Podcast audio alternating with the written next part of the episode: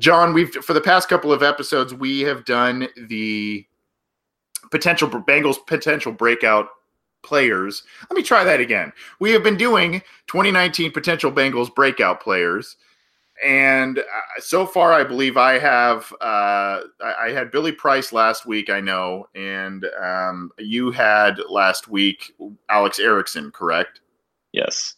And your other, remind me again, was Samuel Hubbard. Okay, that's right. And I am trying to remember who I had for my first one there. Um, that was Germaine Pratt. Thank you. That's right.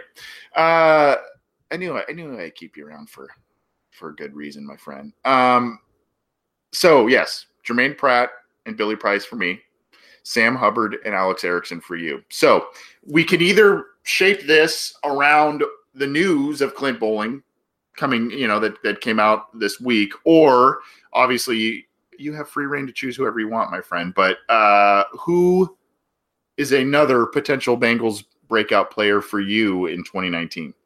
Christian Westerman. I'm just kidding. I mean, he's probably a breakout player, but I'll, for the sake of doing something different, I was thinking of Darius Phillips, hmm. and there's, a, there's some logic against it, I guess, because of how crowded that cornerback room is right now. Because you brought back Darqueze Dennard, you brought in B.W. Webb on a multi-year extension, the guy who's familiar with Lou Anarumo and, and his scheme and, and his coaching abilities. So you have to figure, like the wide receiver room, the top four are set and that kind of leaves Darius Phillips in some sort of weird purgatory for in, in terms of what his long term potential and impact could be.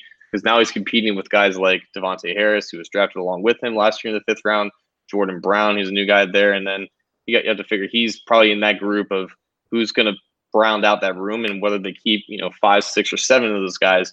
But I, I like what Phillips showed last year, and I think the amount of playing time that he got amidst the injuries that you know Dennard had towards the middle of the season. I think that was crucial for him and his, and his growth and development because for start starting off, he was really shaky, more of a tackler than a cover, not a guy that you would trust in man-to-man situations. But I look back to his college tape. I just like watched like randomly the other day. I, I forgot about how much of a ball magnet this guy was, and I think he was a former receiver at Western Michigan, similar to a guy like Jordan Brown, just a guy that got hands on a lot of a lot of balls and he was more of a boundary corner in, in Western Michigan up against, you know, obviously smaller competition, but like the guy just has ball skills. And I think that's something that obviously you are very adamant on the Bengals lacking in the secondary. And, and it's an asset that I think that he can provide. And, you know, for cornerbacks, it, it takes them a while to kind of get into a groove in the league and kind of find themselves. But I think not only as a cornerback, but also a returner, something that he was very underutilized last year because they kind of just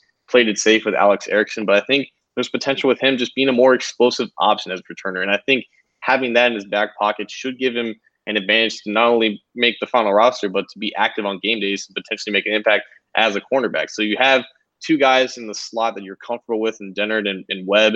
And I think it gives uh, Phillips more of a chance to be who, who he was best at in college as sort of a boundary corner and gives him an option behind a, a William Jackson or Dre Kirkpatrick if, God forbid, one, one of those guys goes down and his ability to you know play off coverage at a high level, read quarterbacks' eyes, and just find the ball, which is something that Bengals cornerbacks have had such a difficult issue doing. So it may not happen in 2019, but I think th- this is a good chance for him to really establish himself as a, a true boundary corner and someone who's more than just a sure tackle, but a, a guy who can cover who can cover and bump and run situations, but also can be an explosive return guy. So Darius Phillips is my guy this week. So do you see him uh, with your emergence of with with your nomination of Alex Erickson, and then now you're nominating Darius Phillips? Do you do you are you saying that you see Alex Erickson because of a potential increased role on offense? You maybe see a way in for Darius Phillips to be yes. a to be a, a, an effective return man. You know, no more Adam Jones all these other guys are gone. Maybe Alex Erickson, they don't want him getting injured on return opportunities because he's going to be up valuable on offense. Do you see then that's the door that Darius Phillips walks into to be a, an effective player for this team this year?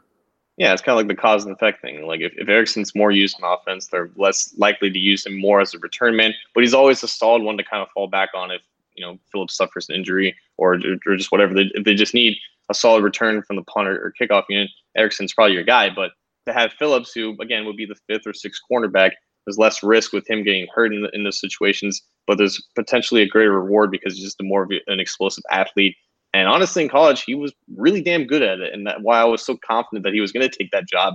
But eventually, you know, Marvin Lewis stick with it, stick with the guy you know more than the guy you don't. So he never really got that chance. But I do think that you know if Erickson is more involved in offense and is asked to play more snaps there, he's less liable or less likely to be more of a prominent kick return man, which then gives Darius Phillips more of an opportunity there. Yep. Good choice there. I also was tempted to go with offensive line this week because of all this news. Maybe I mean that could that could happen, but I went with offensive line last time, and uh, you know I, I still think there's just a lot of murkiness there, so it's hard to just go out on a limb and and and choose somebody else there. But I'm gonna, and, and I'm probably gonna catch hell for this from our listeners or whoever else. But oh well, I'm gonna go with Drew Sample.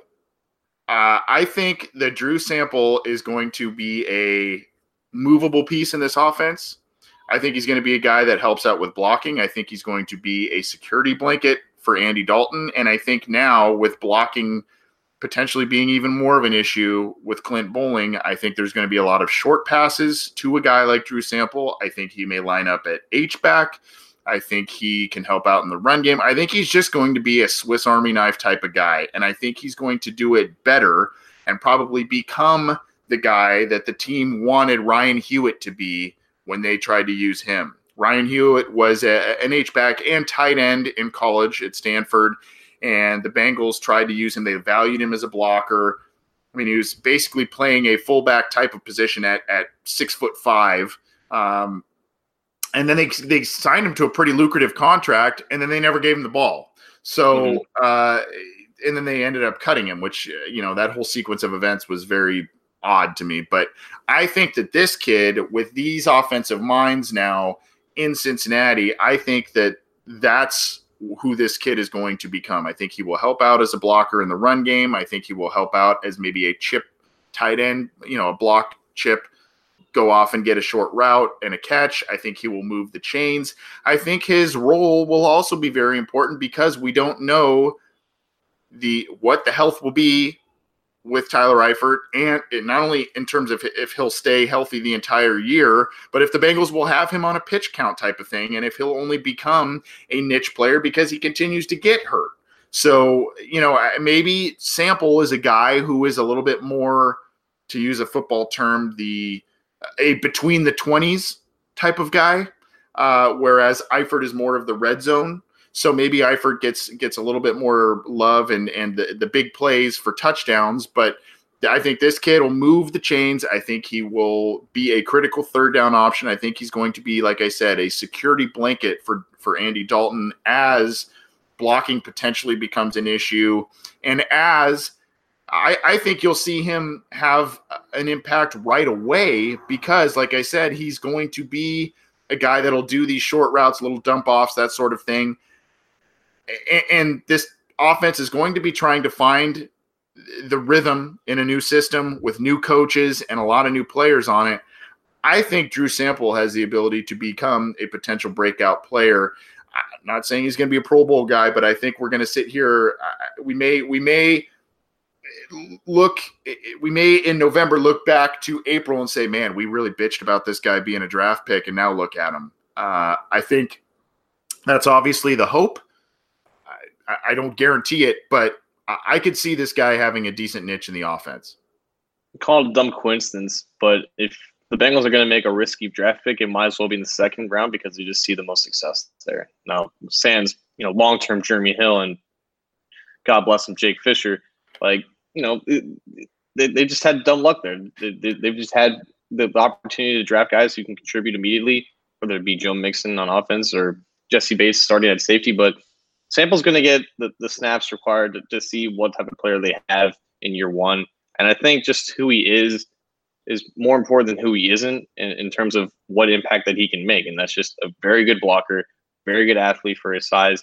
And when he's been targeted in an offense and has had accurate balls thrown to him, he's been able to make an impact as a receiver. So I think he's going to have a chance to prove to be a better player than what many of us thought he was.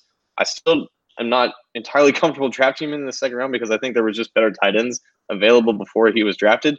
But for what he's going to be asked to do and what potential impact he can have with you know a tight end room that's led by Tyler Eifert, I think there's definite chance for a better justification of that pick. And just for, for their history of what they had in the second round, it's probably not the worst possible case scenario that we could have asked for, I guess. Yeah, I think I think the optimist in me says he didn't get enough opportunities in college to to and that affected his statistics. And then you have to look at the fact that this is a guy that they feel fits their scheme. And they feel that what he brings, be it as a blocker, be it as a movable piece, they think that he can be effective in, a variety of different ways. And obviously, he's he's for all of the bad news that has recently come uh, the Bengals' way, uh, especially on offense, he has been the constant guy that has been good news, uh, has, has been giving everybody good news based on his performances in camp.